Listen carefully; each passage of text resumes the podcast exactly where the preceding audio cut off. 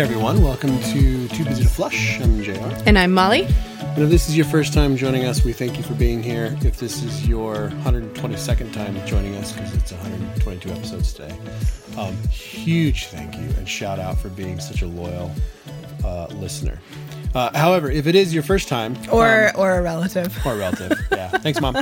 Um, if it is your first time, uh, be prepared for I'm not sure what. That's how we roll with the show. We don't plan it, we don't rehearse it. Unplanned conversations between Molly and I. We've been married for 14 years, and we have four kids. One of whom, the four-year-old, is hopefully not going to disturb us, but we might have some just dis- disturbances dis- to the force. Yeah, thank you. Mm-hmm. Disturbances to the force. So, um, yeah. So I don't know what we have on deck today. We um, are recording. I will note this. We are recording on a Friday afternoon, which we are We've had to change our schedule around a bit because JR is now working at our local ski area an hour away Monday, Tuesday, Wednesday every week. And we used to record on Tuesday afternoons. So. If you want to know what I do there, I'm ski patrol. Yes. Uh, did you watch that video I sent you? Mm-hmm. Speaking mm-hmm. of ski patrol, I did. Yeah. Did you see my response? Yeah, you said you don't do anything quite like that. We don't need to. Yeah. Because of the tree wells. Uh, ski patrol is training for tree well rescue. And as with any situation where um, you're doing pre hospital care or rescue work, uh, ABCs are always first airway, breathing, and circulation. So, you guys, this video I sent JR, it was somebody else had shared this video of Ski Patrol doing a training of if somebody gets stuck in a tree well. And if you don't know what a tree well is from skiing, it's when when snow piles up there can be a gap depending on how the snow has fallen, a gap or a hole basically mm-hmm. a next hole, basically to the trunk of the tree. tree. And in this case, it starts with a video with this guy putting on goggles, putting on, I don't know if he had a face mask on. He pulls his hood up, and then the guy recording it says, "Okay, this guy's preparing to fall headfirst into this tree well." Yeah. And then then this guy is gonna use his training to get him out and we've got this person on backup and i'm kind of thinking why is he need a person on backup? Well this is a place that gets a lot more snow than we have our ski area right now which is not actually that hard. But this guy he goes in he so he just he's wearing skis and this is a realistic issue if you have like somebody who's not a great skier skiing somewhere that's not well groomed and there's trees in the area, they could get close enough to a tree that they fall in a hole like this. And or imagining it, if you if you're from a northern snow country, you've jumped into a big snowdrift and be like, "Oh, I might I might suffocate in snow." Yeah. So so this person goes headfirst into this tree well and disappears. except his skis are sticking out. So the snow is, if he's a man who's five eight or six foot, this is at least six feet of air pockets and light snow right next to the tree trunk. And then the guy who's supposed to rescue him first has to establish the airway for him. Yeah. So he's digging snow out so this guy can breathe. and then he loops a rope around the guy's boots and tries to pull him out. And the guy recording is coaching him saying, you know use your use your body weight and the fact that you're downhill from him and try to and that doesn't work. This guy is so embedded in the snow. And then he gets another patroller to try to help with the body weight. That doesn't work. So then they spend a couple minutes of video time digging this person out and then eh, digging out enough so that then using the rope around the boots they can pull this person out. And the the ski patrol guy who had been the model for it comes out and he goes, "That was really uncomfortable." Which I imagine having your body basically buried in snow, except a little tunnel for you to breathe, and being upside yeah. down for several minutes would be really uncomfortable. You have but... to not you have to not panic. But yeah, we don't do that particular training, but we don't have to because the the basics. I mean, we would if we did have stuff going situations on, situations like that. It's always ABCs airway breathing and circulation. So you're making sure they can they can they can breathe their airway is clear and they don't have any major bleeding or you know you stop the bleed before you do anything else. So yeah. Anyway. It's a good time. Yep good time. So anyway it's friday afternoon. I'm drinking hot chocolate with whipped cream and titus sees me with the and? whipped cream and he goes wow you're really treating yourself. And then i added some whiskey to it and he goes mom or dad mom's adding whiskey to her hot chocolate like, "That's fine." Thanks, thanks, Titus. You I've can had have at least one beer today. Actually, I had two. I had a, well, no. I had one at lunch. So um, I'm mixing a hip hop show tomorrow, and we're all. I'm doing a couple new things. This is the artist's first live mixtape show, so he's been pushing hard. It's going to be a really, I think, a really good turnout. And uh, his studio engineer wanted to record everything, so we've been. Uh, we all went in early today to do our sound check, line checks, and all the things. And um, man, it sounds amazing. Anyway, he uh, bought lunch for all of us, the band and me, uh, afterwards. So we all went out for lunch and I had a beer. It's good. Tonight, you guys, we're watching, uh, over Christmas, we started watching the Star Wars series in chronological order. True chronological order with the existing um, movies that are out now. So that includes putting uh, Solo and um, Rogue One in between the Sith and uh, A New Hope. So we've made it through all those. So tonight we're actually starting. I think my current favorite out of the, all eleven of them, um, Force Awakens. which is what we're doing tonight. Yeah, I'm excited about it. It's gonna be really good. Cool. Yeah. Okay. There you go. So that's what we're doing tonight after we're done with the show. Uh, I have a couple of I'll start posting and exporting. sort of housekeeping things to share with people. First is for Elisa's birthday a week and a half ago, I made a bacon fig jam to go on our hamburgers that she requested and got a lot of rave reviews for it. So if you're feeling fancy, maybe I think the next time you would have a food bringing occasion would be either the Super Bowl, if you're into that sort of thing. It's a little bit fancy for a Super Bowl snack, but you could do it. Or Valentine's Day. It would go great actually on a charcuterie board sort of thing. But you basically just cook bacon until it's crisp and then you add figs. I use dried figs and then some water. Simmer it until you can puree those together to your desired texture.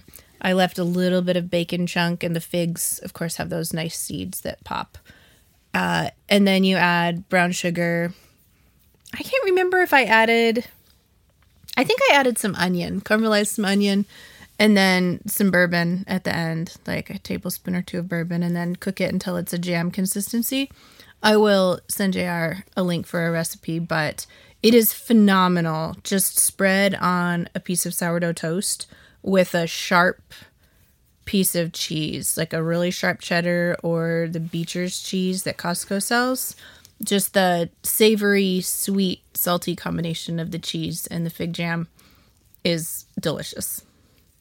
And that's all I'll say about that. Amazing.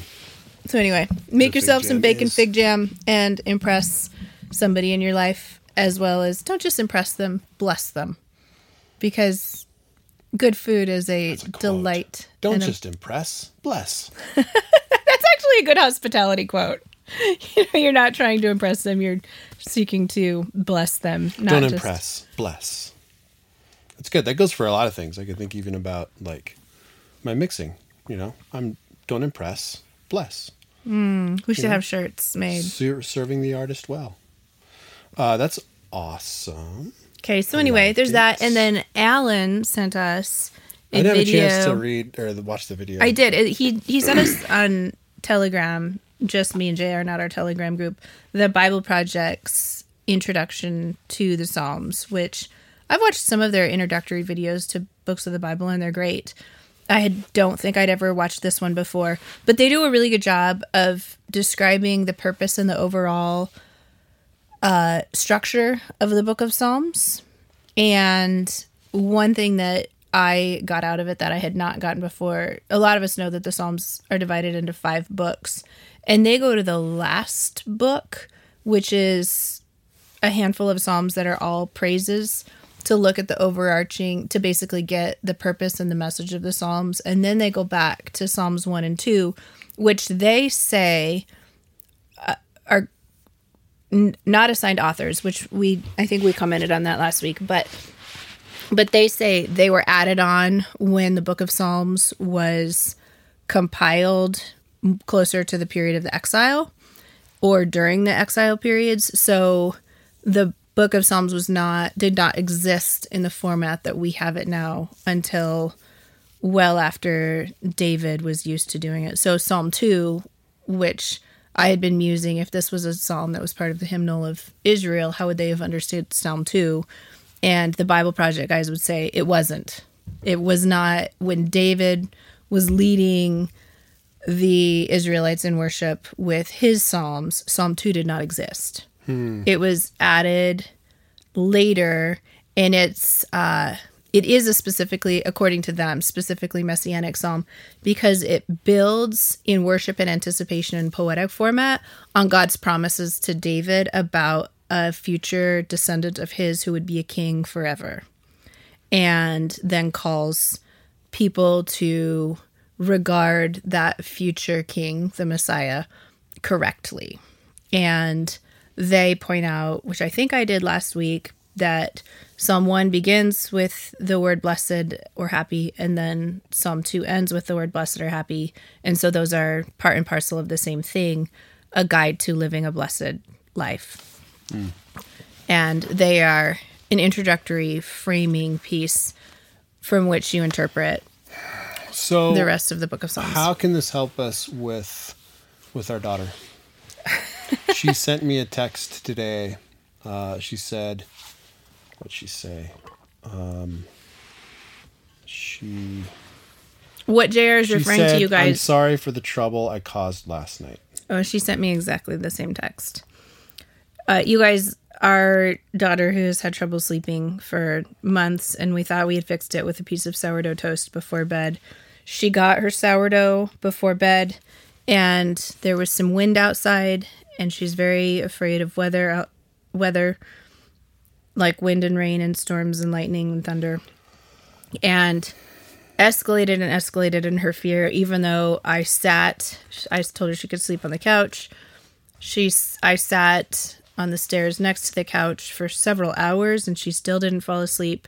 And then when i was like hey it's my bedtime keep trying to go to sleep. You she basically got hysterical and angry at us told us nobody loves her told us she has a terrible life uh and we were like no you don't get to That go there. that didn't go you don't well. you don't get to go there.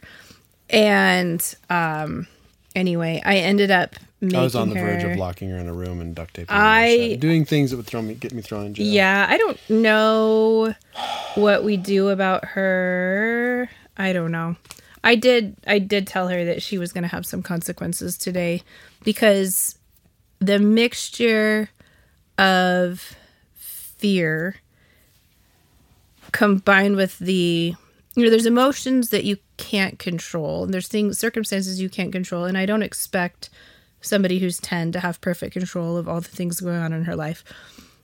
But there was a point at which she just wasn't even trying. Mm-hmm. And she just let him and i we all get to those i you know i have i know we all have those moments where we just kind of just let ourselves go and be drawn into whatever emotional state we're in which is not really a good Yeah. I feel like I should find her a video of like a cowboy who's wearing his lasso wrong and gets dragged by his horse, falls off and gets dragged by his horse or something. like, look, riding horses is great and it's fun and they're useful and uh tremendously great when you're when you're riding properly.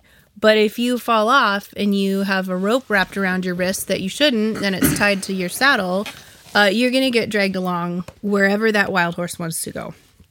And that is not a situation you want to be in. So you need to do things ahead of time in order to rein in, get it rein in your your emotions before they run away with you like a wild horse. And that for sure happened last night. And I do appreciate she of all of our kids is the most repentant. She will often she's the most uh I don't know what the word I'm looking for is. She's by far the one who gets carried away the most by her emotions and does overtly sinful things against us and her siblings in her emotional swings. But she's also the one who will come back the next day after a good night's sleep and say, I'm sorry for what I said to you, or I'm sorry for how he treated you, or I'm sorry for how I sulked all dinner and made everybody's lives miserable because I was feeling selfish or left out or whatever, which happens regularly, but she's also the most repentant, which I want to encourage and let her know that I appreciate. And that even when she's in the midst of an emotional thing, she's safe and she's loved. Yeah, I think I told I responded with a text. I was like, "I love you. We'll get through it." Yeah. I'm Um, not gonna say it's okay. So speaking of no, you don't you don't have to say it's okay. Speaking of balance of things that Christians have trouble finding balance in. You mentioned last week an article about confession and it piqued some people's interest Did. in terms of just wondering what the gist of what you were saying was and what had bothered you about it.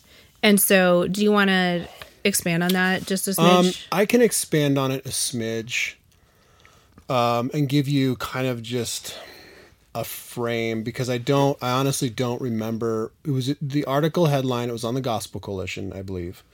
It was intriguing enough that it drew me in to read it. Uh, yet, I walked away with the feeling that the solution was just inadequate. Um, and I can't give you specifics because I don't remember, but I'll I'll kind of break it down, um, kind of the generics. It, what the author was talking about was it was um, was more of a state of being or a general uh, cons- general perception or attitude towards life, and um, his answer with through this whole thing was simply, well, what we need to do is repent, and what he talked about wasn't wasn't quite as important as his as his solution because to me repentance requires um, there to be a specific wrongdoing to repent from and, and turn from As the catechism says, a specific act of disobedience. yeah. And it's hard to repent from something that's really really vague. So it's like so i just i need to just repent for being me? Like that doesn't really that doesn't that's not helpful.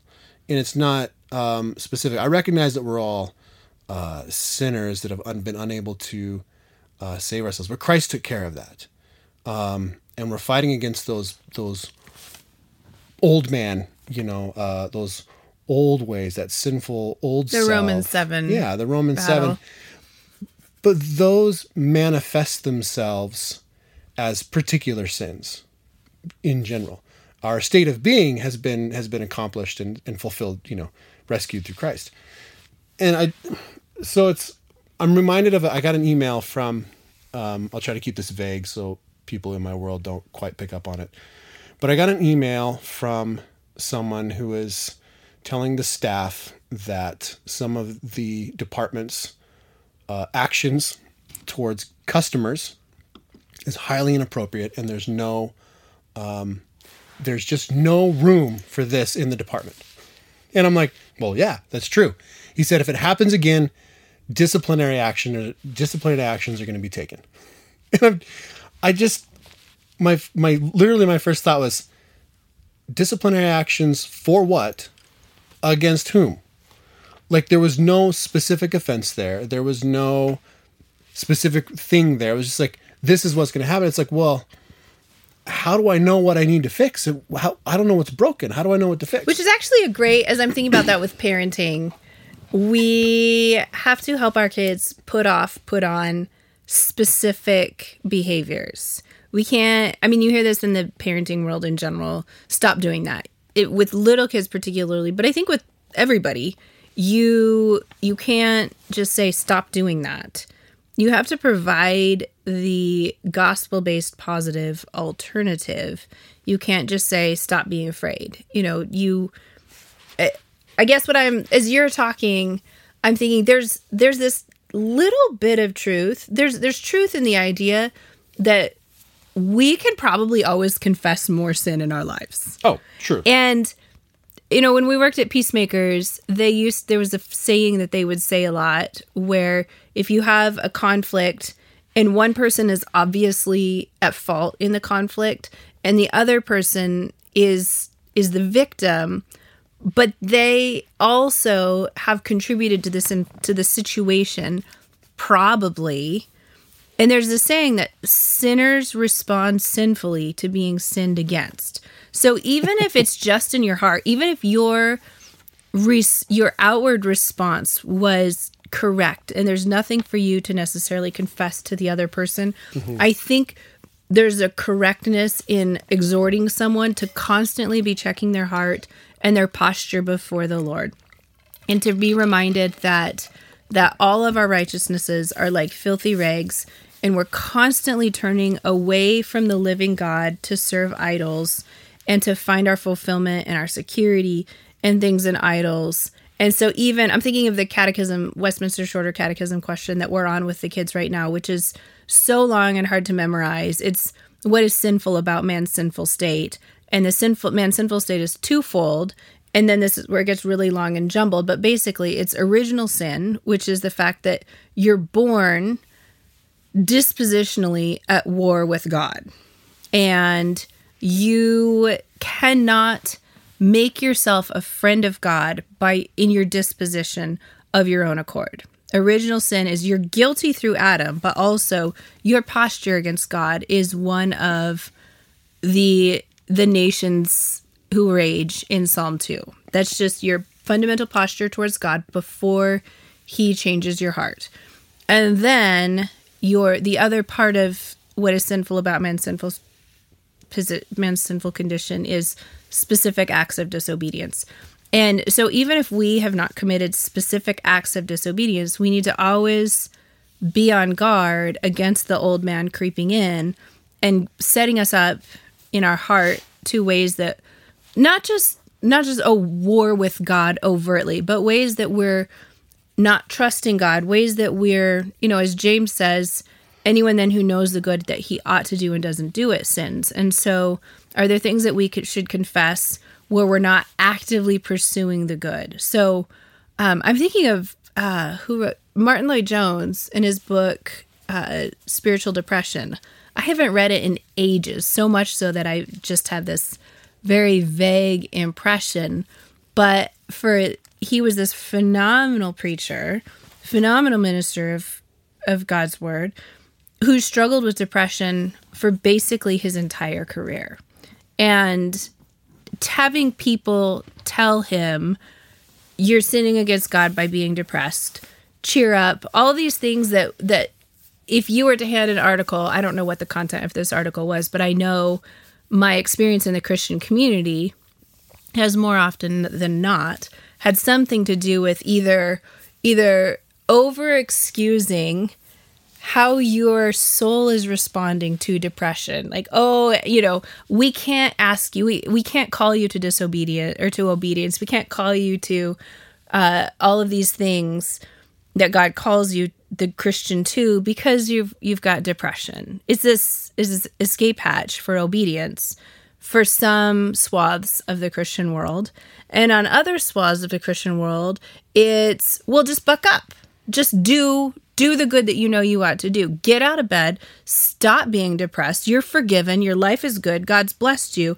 Go on and be good and confess where you're not trusting in God and confess. If you just confess enough, you will be lifted out of your depression if you're trusting God. And that attitude obviously is super harmful too. And I I don't think that people listening to us would say, Oh, I've done that part. You know, I've told people just buck up. But in your heart, or even in offering solutions or things like that, uh, does it come across that way in a way that is hurtful? And I've spent a ton of time in the last couple weeks studying um, people who well, for some of you guys, if I say the revoice crowd, you would know exactly what I'm talking about. But people who've the majority been of our listeners wouldn't, but people who have been Christians in the Christian sphere for their whole lives, but have also struggled with same sex attraction, and the message that they get, and it's it's getting more nuanced, but I think the the pain and the fear residually are still there of you can pray the gay away or it's your fault somehow. God wouldn't have made you be gay. So somehow the choices that you made or you're choosing to be gay. And there's this crazy constellation of different things that go on in a person's body and soul that result in experiencing same sex attraction. And this side of glory, besides the fact that everybody's experience is different, just like the fact that everybody's experience of depression or everybody's experience of any form of suffering is completely unique to them. But this side of glory, we will probably not know what gave someone the particular struggle with same sex attraction.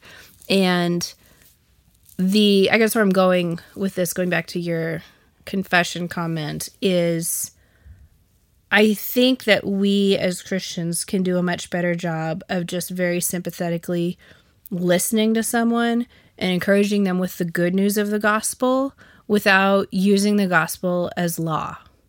And what I mean by using the gospel as law is basically saying, because Jesus forgave you, you should. Because Jesus is so good to you, you should. You know, Yeah. you know, you dirty rotten sinner, isn't it, you know, aren't you so grateful that Jesus Jesus died for you? And I've become very sensitive to hearing that as the quote unquote gospel at the end of a sermon where you know, you're Oh man, this totally segues into something I've been lecturing the kids it's about almost, for the last it's two almost weeks. it's almost guilt tripping you. Yeah, it's using it's. It's like, I mean, it's it, it's Jesus juking people, but in more sanctimonious language, and it's not good news to say you're a terrible person and Jesus died for you, so you should be grateful to Him. N- gratitude never flow. You know, a grateful heart is never the result of being told to be grateful. It- it's the experience of of tasting and seeing that God is good. And so I guess what I'm what I'm ultimately getting at is when somebody is saying you should confess. If something anything is wrong in your life or you have this vague sense of being emotionally off or you're emotion you're relationally off with someone, your first impulse should be to confess. Find something to confess. And on That's you nailed it. That's exactly what this article was kind of going for. Well, you need to repent. Just find something to repent because and this that'll is- fix it. That'll fix it. It's like flipping no. a switch. On the one hand, yes, always be searching your heart for your idols and for the ways that you are um, seeking your satisfaction and your joy in something other than Christ.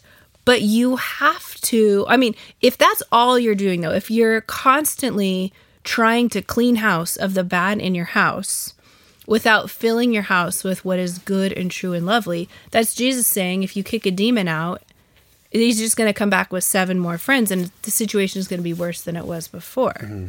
What you must do in order to actually experience change and joy and fulfillment is is to taste and see that the Lord is good. And you do that by by partaking in his word, by partaking in a good relationship, by enjoying the good gifts that he's given you. And also, you do that with an understanding that you're doing all of that in the context of a fallen world. Where I was joking with our pastor on Wednesday night because he was like, "Oh, where's JR again tonight?" And I was like, "Oh, he's on his way home from work in Red Lodge again." And you know, and then he's gonna work on Saturday night as recording or his music thing. And I, I don't really know that he should be able to call this work. And Stacy, he goes, he goes, you know, yes and no.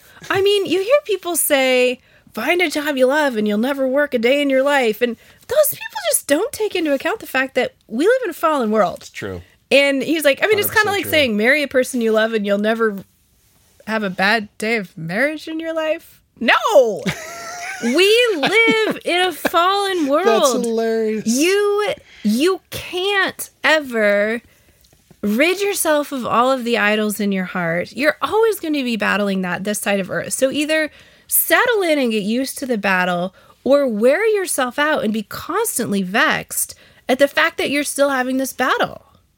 yeah. And you know, I I mean, sort of some of our raising our kids is getting them to settle in and be um well seasoned warriors who were in it for the long haul rather than you know, I'm going to sprint this marathon and they don't even make it a mile. To mix my metaphors. but you get you get my point. And so when I think of confessing, yes, Martin Luther said what the Christian life is what do you say? I can't remember. Anyway, Martin Luther said something about constantly repenting. Somebody can send us what the exact quote was. And it's true. But on the other hand, if you look at the life that Luther lived of constantly repenting of his sins and living in fear and never coming out of his cell because he was just paralyzed emotionally and mentally by by his guilt uh, that's no way to live. And he turned the corner and was a man of great joy and great quirkiness but aren't we all? And when he when he actually discovered what the real gospel was I have also been lecturing our kids a ton, turning the corner here a little bit, but I was triggered in this when I said you're turning the gospel into a form of law in order to beat people over the heads with it and not actually give them goodness and hope and joy. Uh, on the other hand, our kids are memorizing, we are supposed to memorize the entire book of James for school Whoa. this year. We are on the last five verses of chapter one. You guys are all going to be more spiritual than me. Well, I I Memorized anything? I debated actually following through on it because it seemed like a lot of work, and then I was like, no, there's no, we can do this. So it's going to take us far more than the school year, but I want to push Okay. through. I mean, even just one chapter is a huge and do it. Well, we're almost done with chapter one. At least I've let off the hook. I I have her do key. She's the eight year old. You guys, I let her do some key ones. Lily loves memorizing scripture, and she's good at it. So she's the one who's oh, really Oh, wow. succeeding. And Titus, you know, I, I'm I was really good in along. Awana. You know, when you Yeah, have to so we blitz get your memorize. jewels in your crown. How many? How many memory? How many verses could you memorize quickly and spit them out quickly in short term memory? But then you have get- to like, in order to move on to the next chapter, you have to review successfully all of those. oh yeah, yeah. I still anyway, had it down. Yeah, uh, that was a great foundation. So anyway, uh, I'm gonna actually look up what exact verse it is. So we're in James one, and towards the end of it, in the section where James says, um, "Be doers of the word." This is verse 22. Be doers of the word and not hearers only, deceiving yourselves. For if anyone is a hearer of the word and not a doer, he is like a man who looks intently at his natural face in a mirror. For he looks at himself and goes away and at once forgets what he was like. But the one who looks into the perfect law, the law of liberty, and perseveres, being no hearer who forgets, but a doer who acts, he will be blessed in his doing. And for one thing, this is going to be a really hard passage to memorize because it's a little bit like Romans 7 or John 1, where you've got this turn of phrase that keeps getting turned over and over being a doer, not a hearer, hearer, not a doer, a dear, hearer who forgets, a doer who acts. Anyway, there's a lot of that that's kind of tricky to keep straight in your brain. But what what caught my mind and I challenged the kids on this. Maybe lectured them for about 15 minutes and then the next day when we were reviewing it asked them what it meant and they looked at me totally blankly and I was like, "Are we going to do this lecture again?" and they were like, "No." And I was like, "We are." Uh, we're going for day 3 of this lecture early next week cuz they still don't get it, but you all are going to get the lecture too Sweet. why does James in the New Testament call the law the perfect law? And then to push it further, he calls the law the law of liberty. We're talking about, I mean, James is a good Jew. So when you think law, he is when he's when he thinks law, he's thinking 10 commandments, Leviticus, Deuteronomy. He's thinking of all those things that for one thing, we say Paul says we're not under the law, we're under grace. And Paul also says, I used to love the law when I was a legalistic Pharisee. This is paraphrasing the 1st mm-hmm. half of Romans. I used to love the law when I was a legalistic Pharisee, and now I now I'm a grace guy. At the same time, we still love we still look at the book of of Psalms and we say this is the hymn book for God's people, even new covenant people, and we look at Psalm 119, and we, with the psalmist in 119, are supposed to say things like, I love your law. Uh, your word is a lamp unto my, I mean, all of the different words are synonyms for law, right? Your word is a lamp unto my feet and a light unto my path. And, um, is it Psalm 19? The law of the Lord is perfect.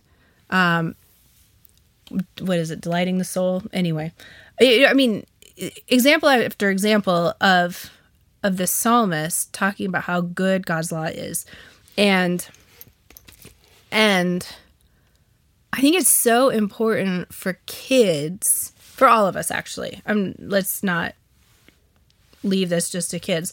For all of us who chafe at being told what to do and having boundaries set on our lives by other people. Don't tell me what to do. Uh, it is so good for us to lean into saying the law of God is perfect and it's a law of liberty. And here's the lecture that I gave the kids. I said, think about any of the 10 commandments or all of the 10 commandments. You guys have memorized them. And what's your gut reaction? Is it telling me what to do or is it liberating me? Is it guiding me into freedom? And they were like, oh, it's limiting what I can do. It's telling me what to do. Don't do this, don't do this, don't do this. It's a bunch of don't do's, right? The Ten Commandments and all of God's law are a revelation and a reflection of God's holy character. They are the number one instruction book for when God says, Be holy as I am holy. And his holiness is good. We should want to be close to a holy God, which requires perfection. We should want to be able to enjoy that holiness and we should want to reflect that goodness and that holiness in our own lives. And so the 10 commandments are the very bare outline of beginning to embody the perfect and the beautiful character of God in our own lives. And we've recently talked some about the outworkings of some of the weirder stuff in Leviticus and things like that. But all of that is a revelation of God's perfect character. And we have to start with that question of who God is and that God is good and perfect and beautiful and should be desired more than anything else in our lives as we start to think about God's character or as as the law that God has given us because that's is first and foremost a revelation of his character to us and then it's second of mm-hmm. all guiding us into paths of righteousness for his same name's sake which is also very good for us so i give the kids some practical examples like if you're um you know if you're at a ski area and there are boundaries can you can you go outside of the boundaries if somebody isn't watching you? Yes. Would you get in trouble if you got caught? Yes. Why do you think they have those boundaries? Was for your safety, it's for your good. If you are skiing out of the boundaries, not at our ski area right now. There's no snow out of the boundaries. You don't want to do that. But um but uh a lot of the boundaries are there at a ski area because even if there's fantastic skiing outside of the boundaries, it's not patrolled and it's not managed for avalanches. And uh, if you guys are skiers, you'll know what I'm talking about. If you're not, I'm sorry, but I'm nerding out on what I know. But uh, in in a mountain range where there's tons of fantastic snow, you might be able to access a field of snow that nobody has ever skied, that has this amazing powder great lines through the trees and it, it might look you. it might look like absolute joy and freedom and it might work out for you or it might kill you because the ski patrollers within the bounds i mean jr went to a avalanche you, I mean, are you trained? You have a certificate. JR got in the mail the other day, you guys, a certificate, a certificate from the ATF our you know tobacco firearms a certificate that he can use explosive devices in managing avalanches. Yeah, I got my explosive license. Yeah, and avalanche management. And and the thing is, is he has that if we had enough snow to actually use it. But he has that for the safety and the good of the skiers. So they can have a fantastic day on the mountain and never once have to worry about safety, about avalanches. Never once have to worry about if I if if the mountain closes down and I've crashed into a tree well,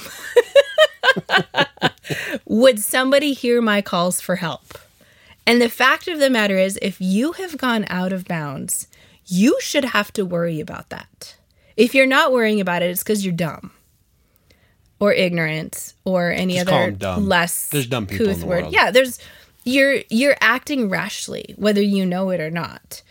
And um and even if for backcountry skiers, there's tons of special training and rules and buddy systems and snow tests that they have to follow. And even still, even if you follow, No, I watched follow. I watched a video on Instagram the other day, JR, of a, a snowboarder who was wearing a helmet camera and he triggered an avalanche. Have you seen this one? I've seen a lot of avalanche videos. And he he rode it out on top of it until like right at the very end. The avalanche was petering out and he was up to his chest in it. But he would because he was on a snowboard, he was able to like really stay on top and surf it out super lucky though and he acknowledged that but he he sent the video in to the avalanche people i think it was in colorado and reported the avalanche but and he said he said my buddies and i tested the snow and did all the things right before i triggered this true. avalanche. Uh it yeah it is true. When you go out of bounds you are always putting yourself at risk. And i think that's what i want the kids to understand is is you're safe within you're actually you're you're going to be a slave no matter what. And i did actually target our child who is more run by her emotions than than she's able to restrain them. And i said do you feel like a slave in moments when your when your emotions are running away? And she said yeah i've i'm stuck. I i can't get out of that. And i, and I said you are you are always a slave to something. You're either a slave to a good master who loves you and gives you good boundaries and wants good for you, or you're a slave to sin, which ultimately means you have a master who is Satan, who does not want good things for you. He wants to destroy the good that God has created. That's his goal in in life. If you can, Satan has a life.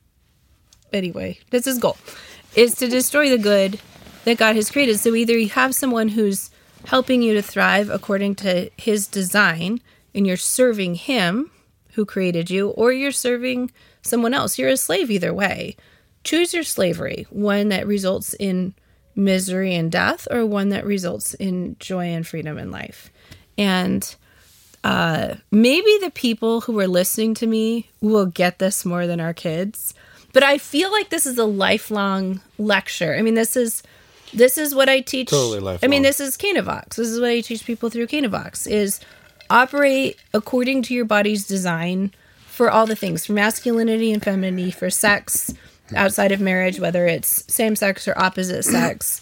In all the things, operate according to the design, and you will still struggle because we live in a fallen world. But your path is one to flourishing where struggling and being on a path to not flourishing is seems less ideal than struggling while being on the path to flourishing. yeah. Um I haven't mentioned this to you, but way back in mid-December, I had wanted to talk to people about the hymn, the Christmas hymn Joy to the World. And we asked Laura, who is our friend and symphony, I mean, one of the best violinists in the state. I have seen other people say that about her. Uh, and we asked her if she would be willing to play some pieces of Joy to the World slash Handel's Messiah to it for us. And she sent us a short video. And I don't have the papers in front of me anymore because that was a long time ago. And I just thought of this. But speaking of struggling in a sin cursed world. That's what reminded me of it. Uh, you guys, the hymn "Joy to the World" is is not a Christmas song. It is a Second Coming song, and I think a lot of people know that, even though we love it as a Christmas song. What I learned right before Christmas from a mom in our co op is two things. One is that it was not written as a hymn, it was written by, man, now I wish I had my papers in front of me. I think it was written by Isaac Watts. I'm Googling it really quickly because I don't want to be completely ignorant. On live podcast, pre-recorded. Um, Yeah, live podcast. yeah. Okay, so it was written by Isaac Watts. Here's an interesting thing. He was trying to rewrite some of the Psalms in a specifically Christ-centered way. So he rewrote "Joy to the World" as I believe he was bringing Christ into in poetic form Psalm 98. And you know the trees of the world shall clap their, their the trees shall clap their hands or something like that. Uh I- i'm gonna give jr a link to the article that i got all of this from. Perfect. uh because it is okay just google it psalm 98 and I will also put the article, the link, and then I should cut that video those Of Laura playing Put it. I'll put it on our blog. so as what's well. so what's super interesting you guys is not only so isaac watts wrote this as a poem What not as a song tomorrow? and he's trying to bring Psalm 98 in poetic form, add Christ into it. Uh, it wasn't put to music for like 150 years, spitballing here.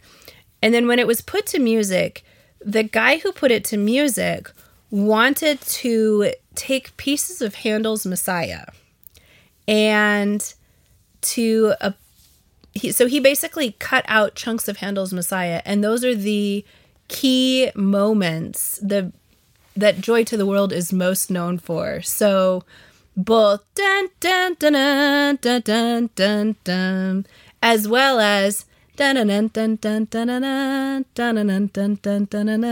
those that are kind of the most famous Joy to the World pieces, right? Those are both right out of Handel's Messiah. And Laura Laura plays this on the violin and then I guess she told you later, she's like, I had never I, I'd never picked that up. Pick and the other person, the mom who at our co-op who said this was Melody, who is a violin player and extremely educated in music. She had no idea either. She had no idea that Joy to the World was basically chunks of Handel's Messiah spliced together. so I feel far less ignorant and as long as it's still it's not really Christmas tide anymore for those of you who are celebrating Epiphany and stuff. Uh the traditional church calendar, but it's still ish on the Christmas thing. There's still people in the world with their Christmas trees up, so I feel fair in throwing this out there. Besides, it's the second coming hymn, and we're all looking forward to the second coming. Easter is coming.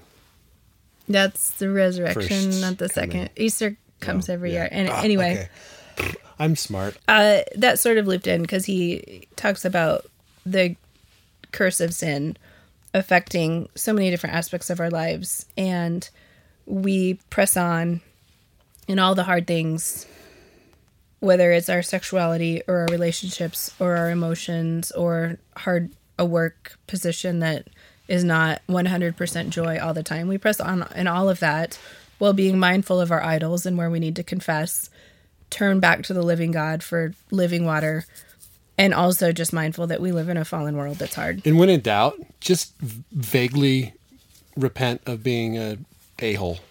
No, when in doubt, when in doubt, go to God's word and ask Him to fill ah, your soul Yes. with good things. And do it with a good cup of tea and talk to a good friend. Do take part in god's good gifts all around but primarily his word. And even if even if you don't get fixed so to speak by going to his word trust in his promise that his word does not return empty and do it anyway Yep. And with that, you guys, we're we're at time. So we're gonna go watch the force awakens with our kids Yeah, it's gonna be fun. If you want to send us a note, we'd love to hear from you.